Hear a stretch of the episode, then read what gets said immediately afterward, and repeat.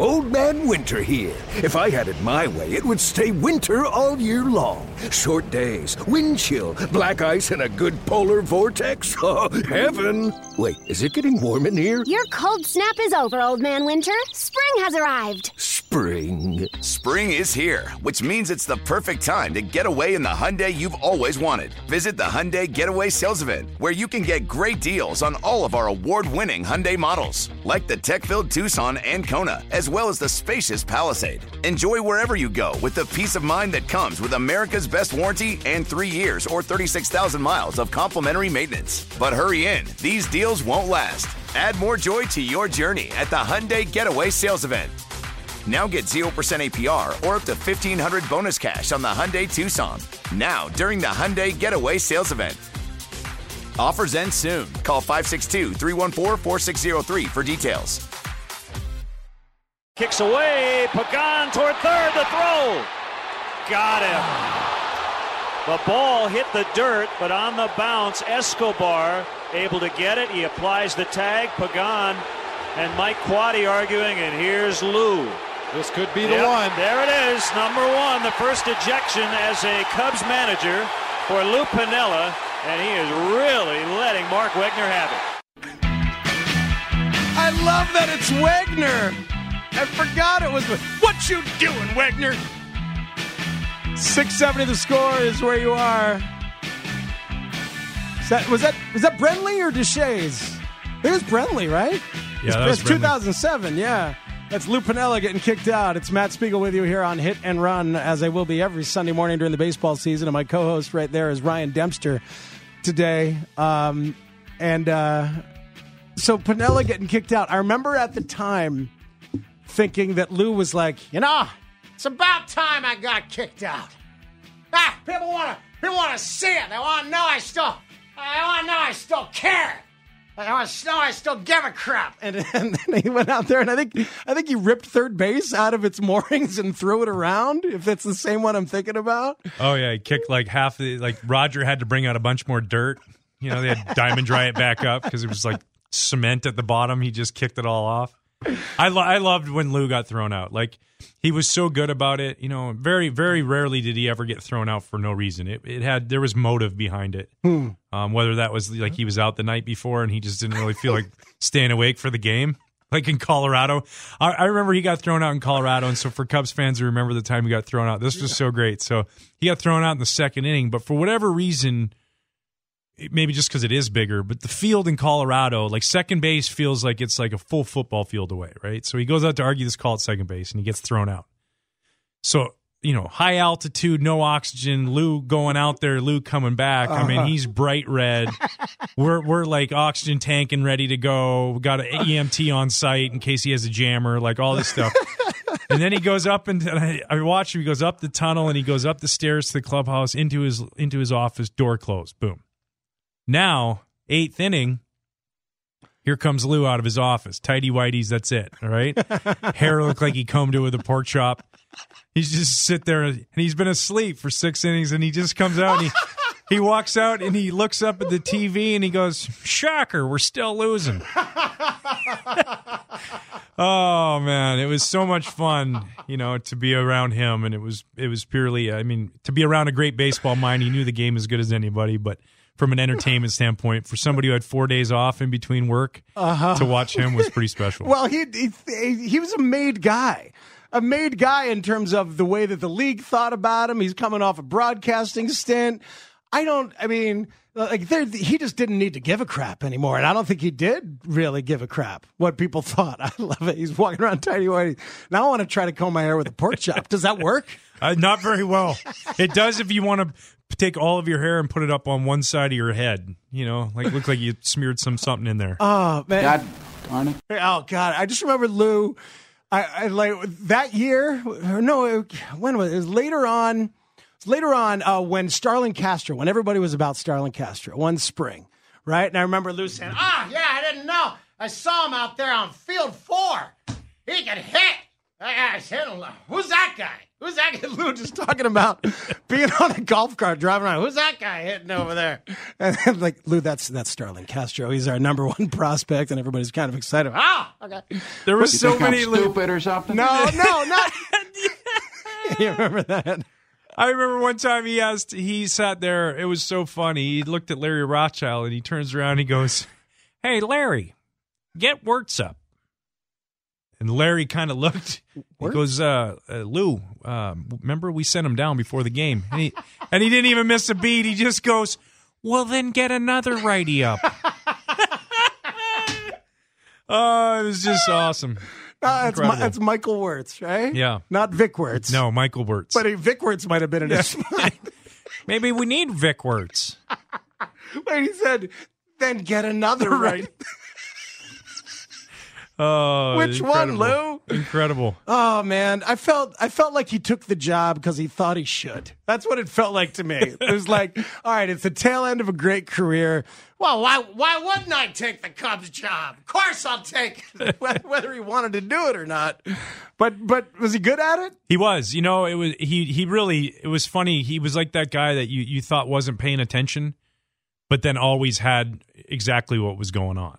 Hmm. So he was incredible about hitting. Like he knew how to knew about pitching and the hitting matchups and you know, like instantly bring a reliever in and then all of a sudden that reliever throws a first pitch slider and he's like, if I wanted a slider, I would have brought in so and so. Why are we doing that? You know, he knew it right away and it was like talk to him about, you know, if a guy's hitting 300, hmm. you got to pitch him in, Dempster.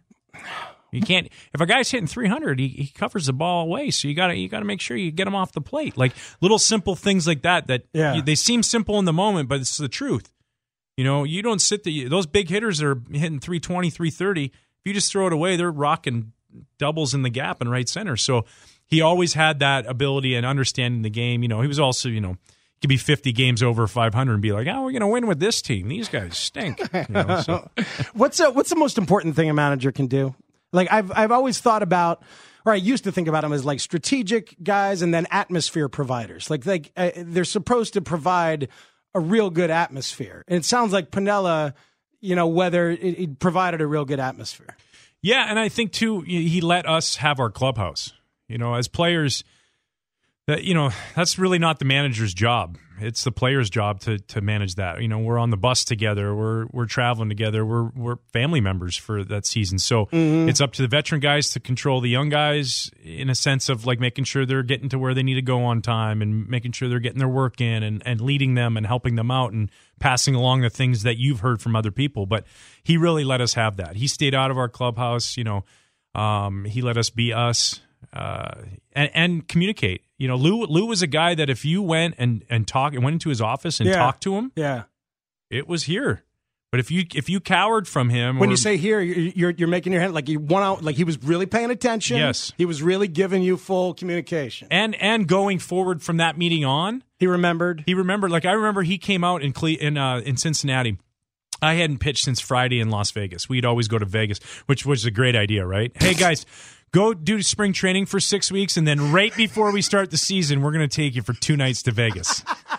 Who thought of that brilliant idea? And then we'd like you to be at your best. Right? Right after that. I'm watching Richie Sexson. We're playing the Mariners. I'm watching Richie Sexson swing and miss by eight feet on Saturday, like fresh off of a blackjack table, straight to the straight to the game into the batter's box. But so now I hadn't pitched. Anyways, I, I'm pitching in an eight to one game on a Wednesday. We lost opening day. This is 2007, and I and I sit there and I walk a guy with one out, and then I go 1-0 on Griffey, and here comes Lou. I'm winning eight to one. I'm his closer right? Son, what's the problem? And I said, What do you mean? He goes, It's 30 degrees out. We're winning eight to one. There's Montgomery Inn Ribs in the clubhouse. Throw the ball over the plate. just walks away. And that was it. And I'm like, all right, I think I threw ball two. He wasn't even in the dugout yet. So I get out of it, and the next day I go and I go, hey, Skip, can I talk to you? And he's like, yeah, what is it? What is it, son? Come in here. And I go, um, hey, uh, you know, I'm your closer, right? Yeah, yeah, you're my closer. I go, well, I don't need a pep rally. Like the only time you should ever be coming out to the mound is to discuss a bunt or take me out because I've blown a save. And he goes, "Yeah, I like that. All right." And he never came out again. That was it. And after that, we just got along really great. It was like he understood how I felt. I understood how he felt. You told him what you need. Yeah. You told him what you need. He's like, all right. yeah. Okay. All right. I kind won't of do that. baseball you play. Right? The, the good kind, the hard kind. Yeah. Oh my God, that's glorious! It's six seventy the score. Um, I said we were going to stay with current clubs, and then we did ten minutes of Piniella stories. But I want to do more. They're too good. Um, all right, but I mentioned about about Rizzo last night. Bases loaded. That dude is just—he's never afraid to transition from the A hack to the B hack. That's what Joe calls it, right? And it's like he took a massive hack at a one strike pitch that he fouled off that was like as it, it was Javi Baez with the driver. It was as big a swing as you can have. But then two strikes, he chokes up and he does his thing and he ends up placing a ball in the Wade Boggs spot right over the third base, right over the third baseman, drives in two. It, is is that selflessness that some guys don't have? What what is it that keeps people from doing that? Because I, I think everybody should do that. Yeah, I wish everybody could. I think it's a couple things. One, he's he's a super self aware. Like uh, it's selflessness, yeah, but it's self aware to go. Okay, here's my chance. I got a chance right here on this pitch to Yeah. go deep. Yeah. And the minute that doesn't happen, it clicks off, and it's like, okay, what's the next approach? I can't do that again. Otherwise, I'm just. Whereas some guys are going to go, I just missed that pitch. I'm going to get the next one, and I'm going to do that. Uh-huh. And he, So it's not as much necessarily self sacrifice as it is self awareness. How what's the best way for me to get good results? Yes, and and for the team, like the chance for me to hit a grand slam right here and and crush this pitch, I'm going to take a shot. Um, but I also understand that if I do that, I'm probably going to get not get the same pitch. I'm going to get something different. So I'm going to immediately try and go the other way with it. And he does it all the time. You see it the the ability to put together an at bat where he might strike out, but it's a nine pitch at bat. Yep. That's that's a lot of pitches that he sees for future at bats off that pitcher. So he he's as good as anybody. He's like him, Joey Votto, um, you know, guys in the league that that do that, that have the ability to three one. I'm going to try and hit a homer, and three two. I'm going to try and hit a line drive down the left field line. Yeah. and and it's it's fun to watch. It's fun to be around as a teammate. You just marvel at stuff like that, and you pro- most guys are like, man, why don't other guys do that? Not everybody has that makeup, and you know what? Not not everybody will, but you know sometimes and, and it leads. You always talk about lead by example, Right. Anthony Rizzo leads by example, and if you just watch what he does, um, you're going to end up doing good things. Yeah, Yelich had an 11 pitch at bat against Quintana the other night. That it was like, oh god. And and, and Rizzo, you're talking about. I always think of last year.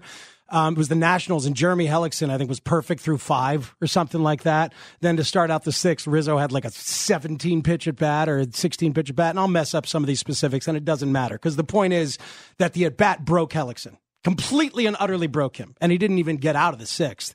And and and the Cubs came back and took the game. Yeah, pr- productive outs are super important. And as a starting pitcher, mm-hmm. there's nothing I hated more than early in a game a guy wearing me down. Even though you get him out, it's like great. Not only did he see everything I had, the guy in the on deck circle saw everything. Uh-huh. The guys in the bench see that I'm struggling to throw my slider for a strike. Instead, why don't you just roll over the first pitch or rope a double in the gap and at least I got a better shot? Sometimes those things where you throw together an at bat like that, even though you make an out, Yeah. you don't get a hit, they they just carry weight throughout the rest of the game, throughout a series sometimes because now you wear that starting pitcher out. Now what happens? You get in the bullpen earlier. Now you're facing guys that you might face later on in the series. It just has a trickle down effect that is so monumental, and that's just a great job by Rizzo once again last night. This is Javier in Lake Forest, who's been patient. Thanks for hanging on the score. What's up, Javier? How are you? You're on Hit and Run.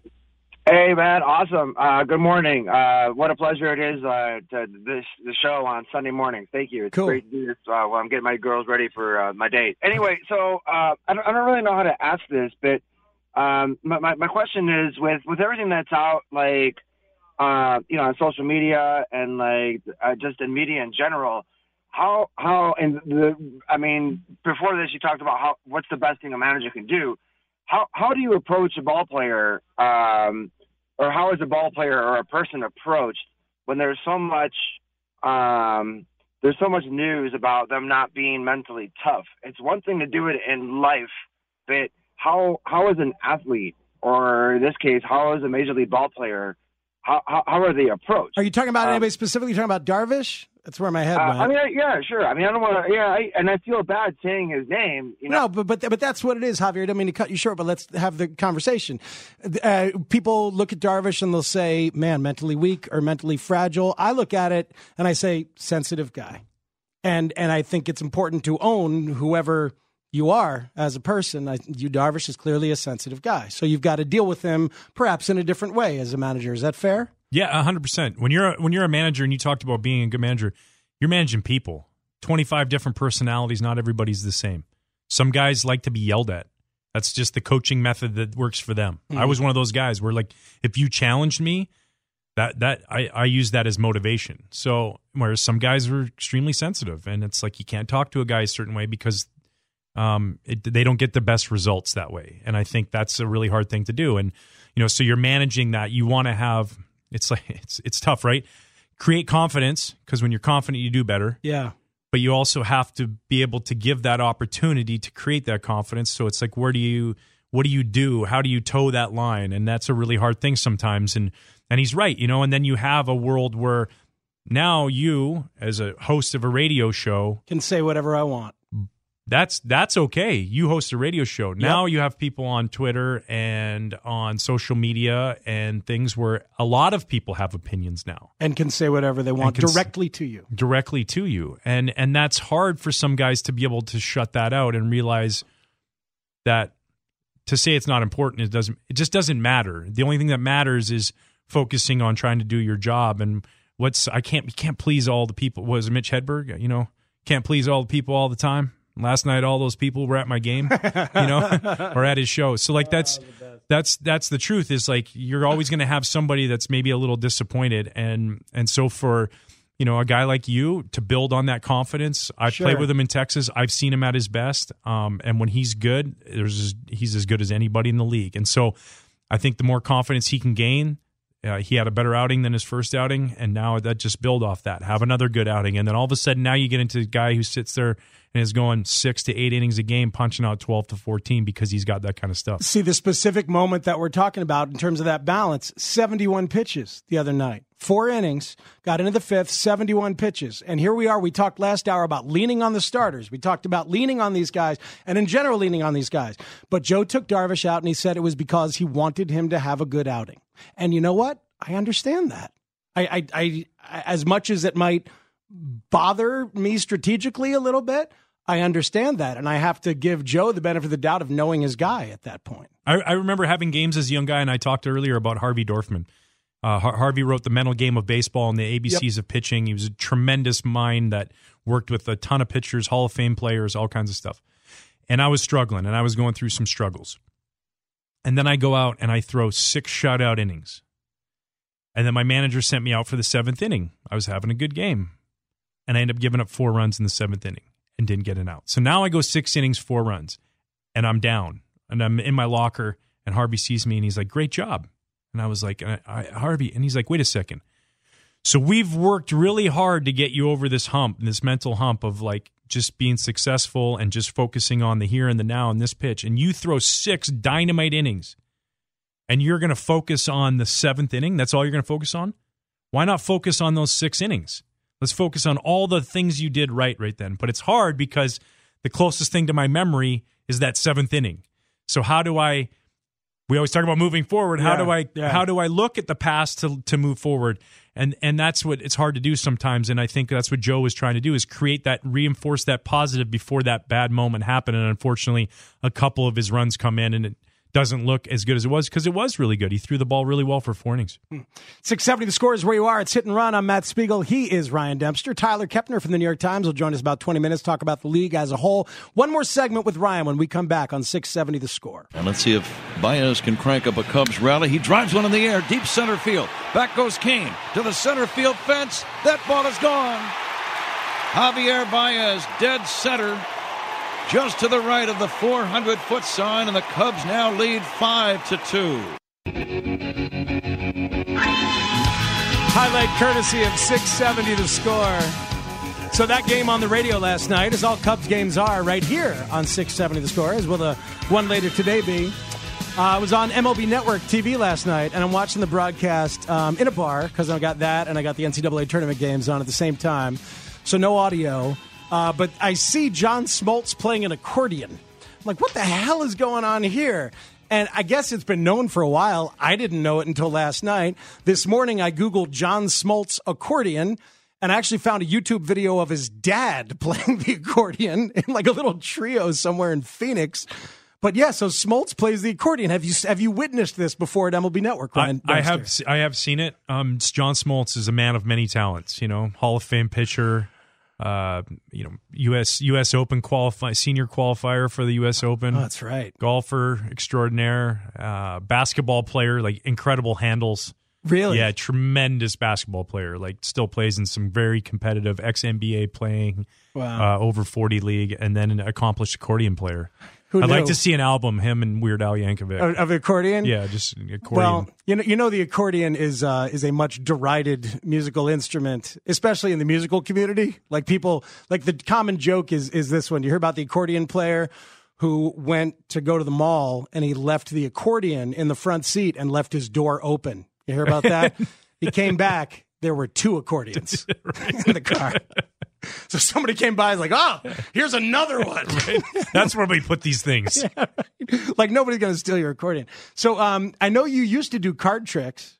Has that come up at MLB Net? Have you done card tricks? Uh, any other parlor games of sorts? Uh, no, no, uh, nothing, nothing asked about that. We do some fun stuff every once in a while. They, but like, I, I should, I should You break should, out some of the magic tricks. yeah. Do you, do you still do some of that? I do a little bit. I fool around with my kids at home, and and I used to do it a lot. Like when I was in the minor leagues, and then coming up early on in the big leagues, and um, I used to travel with like a little tiny like magic kit and have some fun with it. Card tricks, coin tricks, you know, Oh, disappearing handkerchiefs, all kinds of stuff. That's awesome. Yeah, li- little fun. You know, you got it's a long season. You got to do things to keep it light. Well, I, I loved the um, off the mound thing last year at the Vic um, last August. That was really fun. It was you hosting in the talk show format, which you've done at Cubs conventions on the Friday night. Yep. Um, for a couple years now, right? A few Yeah, years. five years. Five years. Okay. So, but this off the mound was um, Kerry Wood with some great stories, Ozzie Guillen with great stories, and a band there doing the thing, and you looking looking dapper up there, having some fun. There was no card tricks and or magic, and so I demand that next time. Right.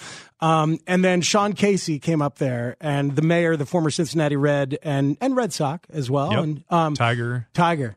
Uh, but he absolutely stole the show with story after story. The best one was about like how he's got some some hair trimmer from Ken Griffey. Yes. that Ken Griffey left around. But um, Casey seems like a very good dude. So, still, still a good dude, good Yeah. teammate too. Yeah, he's he's a ten human being. Really is. He he changes uh, lives. He does at his home in his hometown uh, in Pittsburgh, um, building uh, Miracle League fields for children with disabilities. Um, you know, like just ha- had an idea. He's like, hey, you know, I want to I want to do this. I want to build a, a field. I went around Pittsburgh and was like, I'm putting up hundred thousand dollars of my own money. What are you guys going to put up to each company? And the next thing you know, boom, he raised over a million bucks. He's just, he's got that personality. He was an incredible teammate. Um, you know, and then therefore you're required to kind of be a better teammate because of him, you know, and it wasn't always on, on the field. Sometimes you had to do things like, uh, we, we were kind of getting into this before. Yeah, I'm I'm leading you towards telling this because you told me in the break, but I need you to do it now. So I get traded over to the Cincinnati Reds in 2003, or sorry, 2002, and I get there. I've been with the team for six days, right? Okay. You, you feel like you've known Case for six years because every time you get to first base, he's asking you about you know your aunt and uncle and you know where you had dinner last night and what kind of shampoo you use and all kinds of stuff. So now I'm sitting there and I've been on the team for six days, and we go to St. Louis and we're at the Hyatt Union Station, uh, right there in kind of downtown area, and I get this phone call on my hotel room phone, and I answer it. Hey, Demp, it's Case, man. You come down to my room? I was like, sure, man. Yeah, no problem. So I walk my way down to Sean Casey's room and knock on the door, and he lets me in. He goes, "Hey, I know this is going to be a little bit weird, man, but uh, you know, my wife's coming in, and uh, I didn't really, I didn't really take care of all the manscaping stuff, and my back's super hairy. So, like, you think maybe you could just get some clippers and just like, if can you shave my back for me? I'm like, is this really? Was there a camera on me right now? Is this a prank on the new guy? Like, what's going on here? And I just said, you know what? Now's my chance to be a good teammate. You bet, Case. Give me that thing, man. I was just weed whacking through there. Like I needed like a couldn't even get through there with a zero guard. I had to take it down with a four guard first and then make my way through that.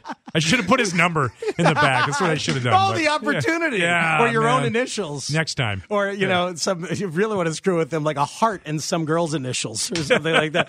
But no, see, that's beautiful. A guy, a guy asks you to do that, you got to come through. It's what being a teammate's all about. Yeah, and then when I asked him to come be on off the mound at the Vic, he's like, "Are you kidding me? Of course I will, man. I remember when you shaved my back in St. Louis. I'll do anything for you."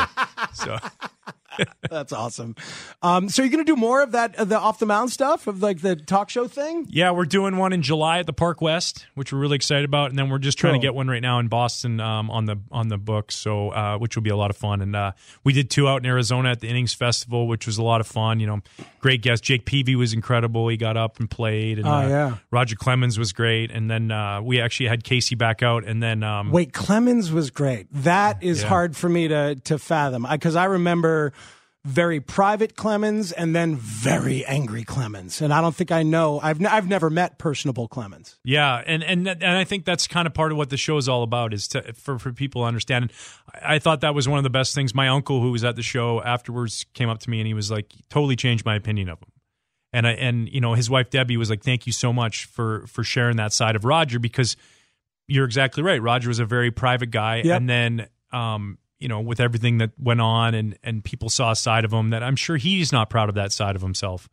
Um, but he was fun. You know, the guy loves the game of baseball. He's still always constantly trying to teach kids and Hmm. and, and and help and and um, you know he's funny. Uh, he's he loves Texas. You know, Hook'em Horns, UT, Yeah. and and and he He's was got a nine blast. nine kids with whose names start with K. Yeah, absolutely, hundred percent. Yeah, well, he only had four four thousand six hundred and something strikeouts. So, um, you know, one of them was going to be Kid K. But I, we told a really funny story. I'll get this real quick. Yeah, he, he, uh, you know, Ted Lilly had told me this story that sometimes, you know, so like in the training room, you have Vaseline. You know, uh, they they have that, and then they have. Uh one that's got a little bit of like heat to it called Cramergesic. So like on a cold day, you rub it on your quads or on your shoulder if you're a pitcher, and it, it promotes some like irritability that gets the you know the blood flow going. Okay. Then they got red hot, which is even hotter. You know, you got to be careful. Too much of that, and you can like burn your skin. And then there's atomic bomb, which No, there's four different levels. oh yeah, yeah, it's like you know, it's like going to Buffalo Wild Wings, you know, but for for like how to lube your arm up. so he told me the story about Roger would put it on his groin because it really that's you know one of the most sensitive areas in the body and really promote heat. So I'm asking Roger this story, and he said, "Well, no, that's not exactly what happened. I put it on my inner thighs, like down towards my knees." But the problem was I, I go warm up in the bullpen Uh-oh. and then I go to the bathroom and I you know I pull my pants down. But then when I pulled them back up, it got in some areas that were a little closer, you know, to my groin. Hit closer to home. Hence my groin. So he goes, but the best part was now I get out on the mound and I'm like antsy, you know, like I'm like dancing and he's like, I'm like kind of like smoke's coming out of my ears. I'm really, and now the hitters are all scared because they're like, man, Rogers really pissed today. He's Weird Al Hrabosky Yeah. out there all of a sudden. But he just had red hot in an uncomfortable area. well, whatever it takes to get you there, I suppose. Um, all right, I got to ask you two more things. Um, are do you and A Rod run into each other in TV circles, and are you cool, even Uh, though you hit him in the hip? Yeah, it was in the elbow guard. Oh yeah, that's it right. My bad. My bad. to the first one was behind him, right? Yeah. And then you you went down. You went, you were behind three and zero, Yeah. and you still hit him three and zero. That was my. That's when I really loved. I it. just didn't want him to get his arms extended, you know. So um, no, Well, we haven't didn't. we haven't run into each other. Um, No? but- no, we haven't. Um, but talk, I'm talk cool. about a public turn, man. That guy was so hated and like, and I thought he was the most, and maybe still is, the most narcissistic guy in the history of the universe, but disliked. And then you do some TV, or you let your guard down a little bit and just talk a little bit, and all of a sudden people like you. I know it was crazy what a difference like a year made. You went from like A Rod being hated to being loved, and Jeter from being loved to being hated as the owner of the Marlins. So true. Yeah, it's So true. Yeah, so Um, and then um, if there are fireworks uh, in May when the Cubs play the Cardinals, are you ready to accept some responsibility? This past Cubs convention, um, as you were doing your talk show thing on a Friday night, you were the one who led Kris Bryant into the St. Louis is boring territory, and then Yadier Molina got all upset because that's what you do when you have to live in St. Louis. Um, and uh, and I know you've since you know kind of apologized about it. I actually like St. Louis as a town. I'm that weird guy. People laugh at me, but are you ready to accept some responsibility if things go haywire? Sure. Yeah, I'll I'll take a little bit of that on. Hey, you know, like I've al- I've always said that, and it's funny, like one little comment like that, but I've always said it. St. Louis to me has had some of the best fans. Um, their organization plays the game the right way. Nothing but respect for them. They And- were the model. yes, 100. They still are. They still do things the right way. They still play the game the right way. Um, it- it's interesting because I, I, I used to say as the Cubs were chasing the beginnings of, of the Theo run, and, Yep. and obviously for decades before that, that the organizational model also happened to be your division rival. I mean, Yeah. they were right there. But I think the Cubs have, have passed them by, but I guess that doesn't erase the decades and decades and decades of doing it right. No, and I think the one thing that the Cardinals haven't had is the starting pitching that they've had through all that run, and so they're getting some young guys, Flaherty, and these young guys in there that um, will hopefully for them bring that back. But Mm-hmm. um, the rivalry's fun, and it was a lot of fun. We were just goofing around in a in a good little atmosphere, and you know everybody's like, you know, Kris Bryant called uh, St. Louis boring. I'm like, Kris Bryant's boring.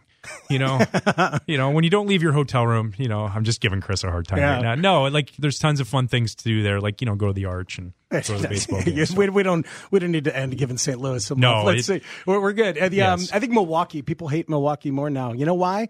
Because they're really good. Yeah, It's crazy. And They they, I don't know, Counsell just kind of has some some some magic as he deals with that pitching staff and pieces it together because they're good again. Yeah, they they uh, put together a really good roster. Um, you know, signing Lorenzo Cain, a, a winner, a guy who did great things in Kansas City and Yep. winning a World Series there. Christian Yelich, obviously.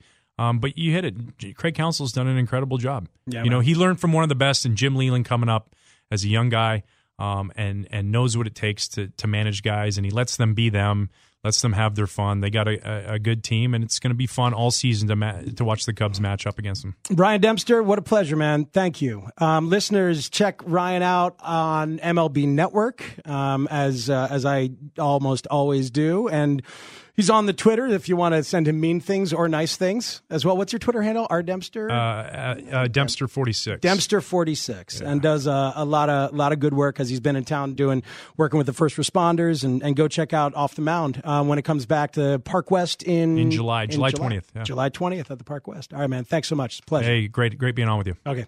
It's 670 the score.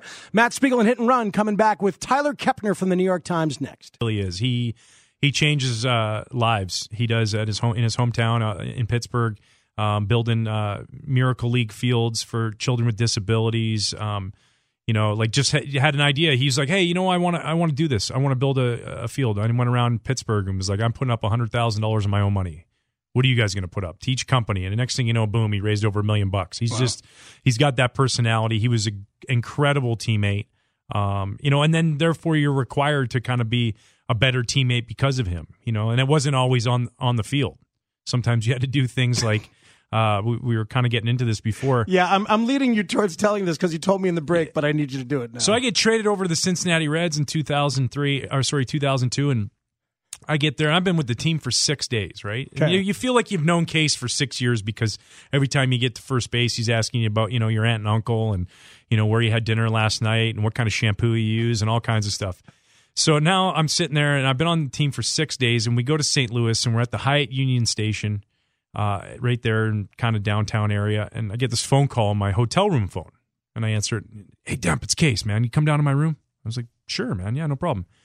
So I walk my way down to Sean Casey's room and knock on the door, and he lets me in. He goes, "Hey, I know this is going to be a little bit weird, man, but uh, you know, my wife's coming in, and uh, I didn't really, I didn't really take care of all the manscaping stuff, and my back's super hairy. So, like, you think maybe you could just get some clippers and just like, if can you shave my back for me? I'm like, is this really? Was there a camera on me right now? Is this a prank on the new guy? Like, what's going on here? And I just said, you know what? Now's my chance to be a good teammate. You bet, Case. Give me that thing, man. I was just weed whacking through there. Like I needed, like a couldn't even get through there with a zero guard. I had to take it down with a four guard first, and then make my way through that. I should have put his number in the back. That's what I should have done. Oh, but- the opportunity. Yeah, or your own initials. Next time, Or, you know, some you really want to screw with them, like a heart and some girl's initials or something like that. But no, see, that's beautiful. A guy, a guy asks you to do that, you got to come through. It's what being a teammate's all about. Yeah, and then when I asked him to come be on off the mound at the Vic, he's like, "Are you kidding me? Of course I will, man. I remember when you shaved my back in St. Louis. I'll do anything for you." So That's awesome. Um, so you're going to do more of that, of the off the mound stuff, of like the talk show thing? yeah, we're doing one in July at the Park West, which we're really excited about, and then we're just trying Cool. to get one right now in Boston um, on the on the books, so uh, which will be a lot of fun. And uh, we did two out in Arizona at the Innings Festival, which was a lot of fun. You know, great guest. Jake Peavy was incredible. He got up and played, and Oh, uh, yeah. Roger Clemens was great. And then uh, we actually had Casey back out, and then um, Wait, Clemens was great. That is Yeah. hard for me to to fathom because I, remember very private Clemens and then very angry Clemens, and I don't think I know. I've n- I've never met personable Clemens. Yeah, and and and I think that's kind of part of what the show is all about is to for for people to understand. And I, thought that was one of the best things. My uncle, who was at the show afterwards, came up to me and he was like, totally changed my opinion of him.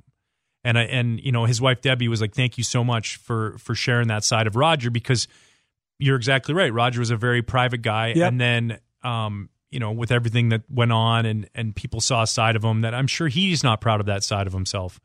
Um, but he was fun. You know, the guy loves the game of baseball. He's still always constantly trying to teach kids and Hmm. and, and and help and and um, you know he's funny.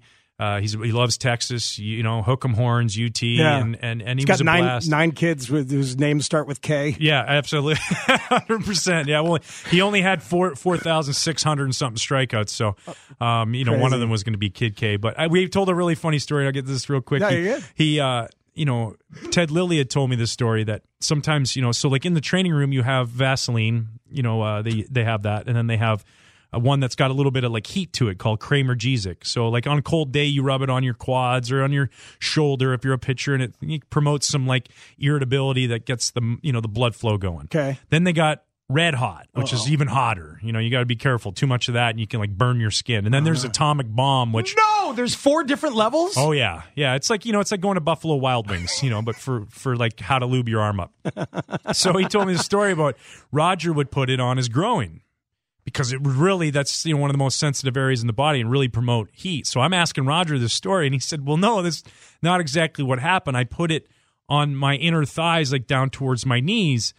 But the problem was I, I go warm up in the bullpen and then I go to the bathroom and I, you know, I pull my pants down. But then when I pulled them back up, it got in some areas that were a little closer, you know, to my groin. Hit closer to home. Hence my groin.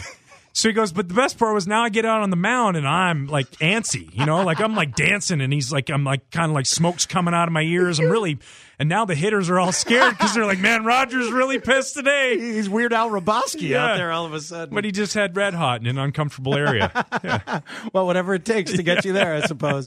Um, all right, I got to ask you two more things. Um, all right, do you and A Rod run into each other in TV circles, and are you cool, even Uh, though you hit him in the hip? Yeah, it was in the elbow guard. Oh yeah, that's right. My bad. My bad. So the first one was behind him, right? Yeah.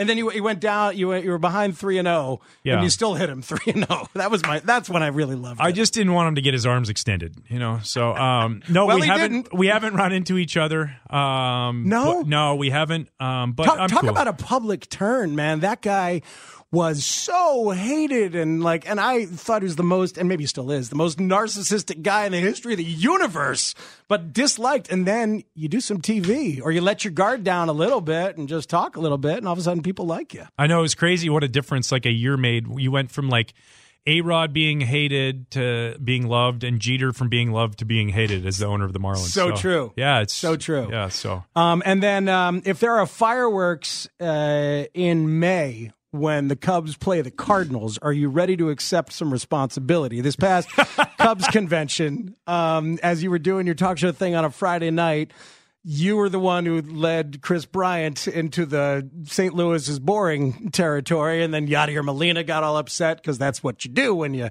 have to live in St. Louis. Um, and uh, and I know you've since you know kind of apologized about it. I actually like St. Louis as a town. I'm that weird guy. People laugh at me, but are you ready to accept some responsibility if things go haywire? Sure. Yeah, I'll I'll take a little bit of that on. Hey, you know, like I've al- I've always said that, and it's funny, like one little comment like that, but I've always said it. St. Louis to me has had some of the best fans. Um, their organization plays the game the right way. Nothing but respect for them. They were the model. yes, uh, they still are. They still do things the right way. They still play the game the right way. Um, it- it's interesting because I, I, I used to say as the Cubs were chasing, the beginnings of, of the Theo run, and, Yep. and obviously for decades before that, that the organizational model also happened to be your division rival. I mean, Yeah. they were right there. But I think the Cubs have, have passed them by, but I guess that doesn't erase the decades and decades and decades of doing it right. No, and I think the one thing that the Cardinals haven't had is the starting pitching that they've had through all that run, and so they're getting some young guys, Flaherty, and these young guys in there that um, will hopefully for them bring that back. But Mm-hmm. um, the rivalry's fun, and it was a lot of fun. We were just goofing around in a in a good little atmosphere, and you know everybody's like, you know, Kris Bryant called uh, St. Louis boring. I'm like, Kris Bryant's boring. You know, you know when you don't leave your hotel room. You know, I'm just giving Kris a hard time Yeah. right now. No, like there's tons of fun things to do there, like you know, go to the Arch and go to the baseball games. we, we don't we don't need to end giving St. Louis some No. Let's it- see. We're, we're good. And um, Yes. I think Milwaukee. People hate Milwaukee more now. You know why? Because they're really good. Yeah, It's crazy, and They they, I don't know. Counsell just kind of has some some some magic as he deals with that pitching staff and pieces it together because they're good again. Yeah, they they uh, put together a really good roster. Um, you know, signing Lorenzo Cain, a, a winner, a guy who did great things in Kansas City and Yep. winning a World Series there. Christian Yelich, obviously. Um, but you hit it. Craig Counsell's done an incredible job. Yeah, you know, he learned from one of the best, and Jim Leyland coming up as a young guy, um, and and knows what it takes to to manage guys, and he lets them be them, lets them have their fun. They got a, a, good team, and it's going to be fun all season to ma- to watch the Cubs match up against them. Ryan Dempster, what a pleasure, man. Thank you. Um, listeners, check Ryan out on MLB Network, um, as uh, as I almost always do, and he's on the Twitter if you want to send him mean things or nice things as well. What's your Twitter handle? R Dempster. Uh, uh, uh, Dempster forty six. Dempster forty six and does a, a lot of a lot of good work because he's been in town doing working with the first responders and, and go check out off the mound uh, when it comes back to Park West in In July, July 20th, yeah. July twentieth at the Park West. All right, man. Thanks so much. It's a pleasure. Hey, great, great being on with you. Okay. It's 670 the score. Matt Spiegel and Hit and Run coming back with Tyler Kepner from the New York Times next. In the air to left field off the bat of Machado. That ball is back towards the wall, and that ball is going to be off the wall in left field. No, it's gone. It's a two run home run. Manny Machado with his second home run in a Padres uniform, and the Padres get some breathing room. On top now, six to three.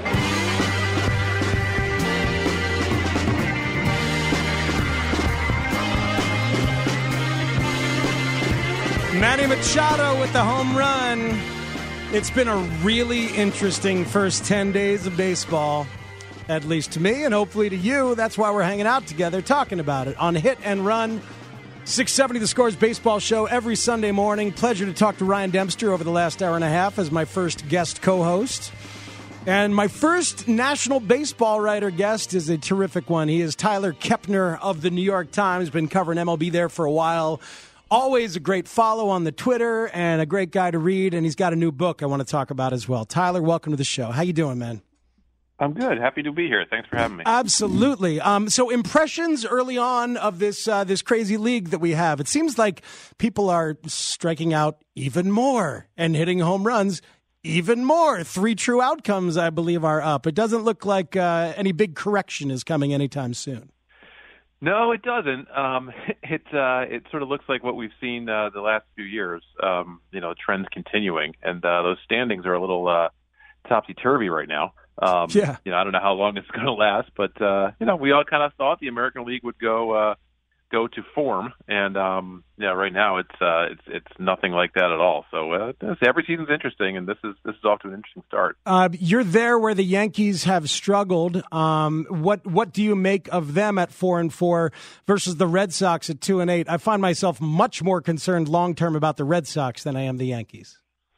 Yeah, I think so. I mean, you know, you look the uh, the Red Sox uh, rotation has just been just been a, abysmal. Um, I mean, historically bad, and they're paying that rotation eighty-seven and a half million dollars this year, which is more than I think nine teams, nine full teams um, are getting paid. So I'm worried about the Red Sox for that. From that standpoint, um, the Yankees have injuries, and they're still four and four. Um, they got a big home run last night from Clint Frazier, who's been aching to find a chance to play and be healthy. So I'm not as worried about the Yankees. I think their early season schedule is pretty easy, and eventually they'll uh, get on the the good side of 500. hmm And the Astros are at four and five. Not too not too worried about them. Uh, in in in the National League, I'm.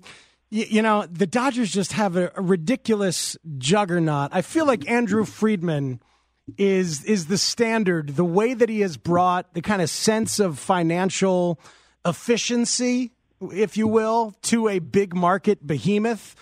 And maybe it's just the drafting skill more more than more than anything as well of the organization, but they they seem to be that, that rare huge money team that is also equipped to do this for a long, long time. Yeah, they they've stayed really disciplined. Um, you know, which is which is interesting. I mean, they, they've they've paid good money to sign some of their own guys, um, Justin Turner and and Kenley Kenley Jansen a few years ago. Um, but they really believe in their ability to find um, sort of undervalued players, um, just like you would as the GM of of the Rays, which he was before, or or uh, Oakland, as Farhan Zaidi, his former, um, you know, the GM used to used to do. So you know, if they if they can get a Max Muncy or a Chris Taylor just about every year for pretty much no money, and then promote a really good prospect from within this year, whether it's Alex Verdugo getting a real shot, or previous years, you know, we saw Walker Buehler last year and Corey Seager a few years ago, and Joc Pederson and Cody Bellinger. Um, you know, that's a, that's a, quite a recipe for sustained success. I, I know they haven't won a World Series, and and it's it's been a long, long time since they have, eight, 1988 but um, you know they've got a good formula for giving themselves as many chances as they can every year. I, I can't wait to dive into your book. Tyler Kepner covers baseball for the New York Times, but this book, K, a history of baseball in ten pitches. You've got a chapter about the fastball, a chapter about the knuckleball. And then the spitball, and are we we have we've ten different pitches for ten different chapters, correct? Yes, Yep. Okay. Uh, sort of trace the lineage and uh, sort of the folklore, the stories behind each of them, and and talk to uh, some of the guys who, who threw them best. All right. And so, uh, uh 300 interviews uh, along the way. I do believe is that 300 different people or 300? Yeah, yeah. They had, they, you know, they gave me three years to do it. So, um, you know, in, in the course of my my travels, anybody who uh, either threw a pitch particularly well or a hitter who saw a certain pitch. Yeah. Uh, even if it was just the end of an interview, I could pick off one more question. Hey, by the way, what was it like to face uh, J.R. Richard or something, and, and then get a you know a colorful quote uh, about about an all time great uh, awesome. that kind of thing. That's awesome. Uh, the, my favorite like uh, infographic that I've ever seen was in the New York Times. I don't know, maybe it had something to do with it, but it was several years ago before Mariano Rivera retired, and it was every cut fastball he had ever thrown at the exact same time in a graphic. Do you remember what I'm talking about? It, yeah, I think so. I don't. I didn't oh. put it together, but I think our graphic guy did that. Yeah. Oh my god! And it just showed the absurd consistency with which he threw it in the same spot, and it had the same kind of movement, and just was was devilish. How, how were those conversations about the cut fastball with Mariano Rivera? Uh, it was it was it was good. I actually talked to him in, in Chicago of all places. Um, you know, he was there for the World Series to present the uh, you know the Mariano Rivera Reliever of the Year award, and, and I caught up with him there at Wrigley. Um, but the funny thing was his son was there with him, and his son is a minor league pitcher, and and his son can't throw it. Like he just it, it doesn't work for him. Um, so it, it's just interesting to me how um, you can teach a grip to someone, um, even your own son, uh, who's a professional pitcher, but everybody's arm angles and physiology um, and sort of intuitive know-how are, are different. Um, fortunately for Roy Halladay, for example, he you know, he had the presence of mind to talk to uh, Rivera in 2008 at the All Star game. Um, obviously, he was an All Star, so he was really good, but he thought something could be better um, with his cutter, and he thought he was doing something wrong with his finger placement. And Rivera showed him uh, a better way to, better place to put his thumb, and it just unlocked that pitch for Halladay in a way it never he had never thrown it before. So the last three years of his of his dominance um, in 2009, 10, and 11, he threw that pitch more than any other starting pitcher in baseball, hmm. and really gave him that final flourish to go to the Hall of Fame. So that was part of the book too. Is is just how pitchers uh, talk shop with each other and, and, sort of pass down their pitches um, through the generations. Oh, I love that. I remember last year David Price talking about how he learned the changeup from James Shields, and we here in Chicago were watching a terrible version of James Shields over the right. la- over the last couple years, but. You know, the, these guys have an effect that can last generations beyond them. And I, I've always kind of loved, and did you find this to be true, that even if your opponents you know that that you might talk shop and talk pitching with a guy in the middle of a series. Right. Oh, yeah. Well, be, be, you know, to be sure, the Yankees fined Rivera and Kangaroo Court 'cause every time they would go up against Halladay, they're like, "This guy was tough enough already, and now you're teaching them your cutter." What, you know, that's that's that's a foul right there. Did they find him? Um, Did they really find him? They did. They did. Yeah. Yeah. Um, Oh, that's but, awesome. Uh, you know, and, and and Halladay got a kick out of that. I was very lucky to talk to Roy. Uh, obviously, we know what happened to him, sadly, but um, I was Hmm. able to get him when he was working for the Phillies late in his in his life life there with uh, their minor leaguers, and and Hmm. he carried that baseball. He- What he did was when Rivera showed him how to hold the cutter in a better way, um, he traced his fingers on a baseball and and said, okay, if I ever get out of whack, I'll just go back to this this uh, this training baseball. Wow. And um, and so everywhere he went, the rest of his career, Philadelphia, on the road, everywhere, he would he would go back to that ball. He said, "My cutter's wrong. Let me see where I'm finger. Oh, I was doing it wrong." So it's just that he had to retrain his muscle memory, um, and he kept that uh, baseball in his locker. In fact, I've asked the Hall of Fame. I said, "Look, you should check with uh, the Halladay family to see if that ball is still somewhere in their possession, and then put it in this Hall of Fame case with with going in with Rivera this year. It'd be pretty cool." Oh wow, that oh, that's tremendous! Really connecting Rivera and another and another Hall of Famer um, that way. Um, give, give me another something like that that you learned along the way about a connection between two pitchers that maybe we don't realize because that's that's gold, Tyler. Yeah, well, yeah. The the uh, one really fun um, connection that that brought me all the way back to particularly Cubs history um, was I was talking to Carl Erskine, the old Brooklyn Dodgers pitcher. Um, he's in his 90s now. He's living in Indiana and still as sharp as ever. Um, and he had he shared some great stories. But the one I'll share here is when he was in the minor leagues. He well, we were talking about the the, the curveball. Carl Erskine threw a great curveball, and he was saying how when you throw it, it's sometimes helpful to you know well it is helpful to get the index finger out of the way you know that's not your dominant finger on that pitch. And he said in fact if you didn't have your index finger it would be the perfect way to throw a curveball which reminds me of meeting three finger brown when i was in the minor leagues. And i said you knew three finger brown? And he said yeah he was an older gentleman at the time and and he lived in the Terre Haute house in Terre Haute indiana and that's where they, the minor league teams would stay. And he would come down and, and, and greet us in the lobby, and he loved to talk about his stories of, you know, the 1908 World Series with the Cubs, and he'd show us his mangled hand and the farm, you know, explain the farm accident that that sliced off his fingers, and um, and how that gave him such a, a gnarled grip that made him a, a curveball master. So I was like, whoa, man, I'm talking to someone who knew Three Finger Brown here. We're going way back in time. Oh, that's that that's amazing. You get you, you get all the way there. Um, along the way, uh, did you? Do, do you have any thoughts, or did you develop any thoughts as to what has created the rash of arm injuries that we have lived through over these past couple decades? And it could be that just guys got hurt in the past and they didn't get surgery; they just stopped playing, and and and and, and, and that was it. But but I wonder because we always hear that the cutter can kill velocity. You know, like people, some people think that that Halladay, as much as it helped him, it kind of it kind of hurt the velocity. I, I wonder if you learned anything about what might have what might be damaging among these pitches. Well, that is one thing that I that I really try to look at, particularly with pitches like the uh, the screwball, which isn't thrown anymore at all, and yet you know we have more Tommy Johns than ever. Mhm. Um, so people think the screwball was was dangerous, but um, you know can't be too harmful because nobody throws it really anymore. Mm. And uh, and, in, and surgeries are up. I try to talk to people about the split finger fastball, which guys say causes arm injuries. Um, the curveball, you know, when's the right time to throw it for kids in particular? Is the curveball dangerous?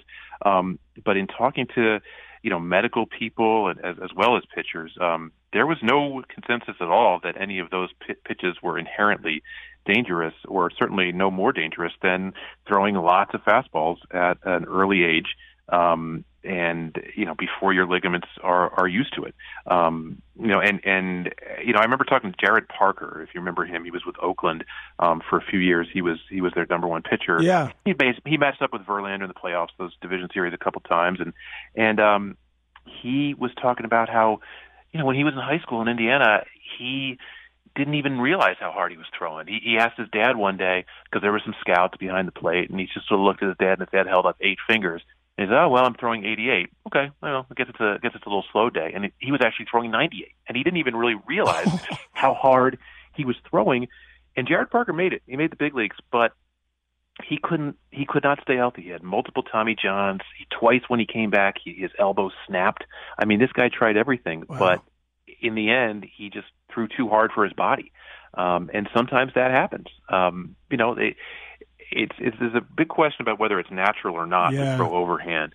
Um, but definitely unnatural is throwing overhand a hundred times at you know speeds of 95 miles an hour or more, especially when you're when you're still developing as as, as a person. Yeah, So, I'm, I'm sure not you. so I'm, much the breaking balls, it's the fastball. I'm sure you've encountered it, Tyler. I've talked to personnel guys before, and I'm like, well, why is this guy that good and this guy last, this guy doesn't? I'll say, and they'll throw their hands up in the air and say bionic arm. You know that some guys just Right. just absolutely have it. All right, um, Tyler, this has been a pleasure. Thank you so much. The book is K, a history of baseball in ten pitches, and Tyler's a great follow on Twitter at Tyler Kepner, and read him in the New York Times. Thanks so much for joining us. All right, thanks a lot. You got it. Appreciate it. That's Tyler Kepner of the New York Times. All right, let's take a breath. It's hit and run on 670 the score. The phone lines are wide open 312 644 6767. We are here with you. I am here with you up until Cubs pregame at 1235. Anything that came up in the Dempster, hour and a half, anything that came up there, anything you want regarding the White Sox and regarding these Cubs who changed the script, at least for one day after the win last night. Your show, 312 644 6767 is the number. It's hit and run on 670 the score.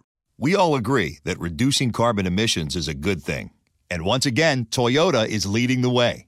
We hear a lot about fully electric vehicles, and Toyota has them, with more coming in. But we also know a BEV is not for everyone, whether it's because of cost, range, or concern about finding a charging station when you need it. Plus, the raw materials used to manufacture batteries are limited.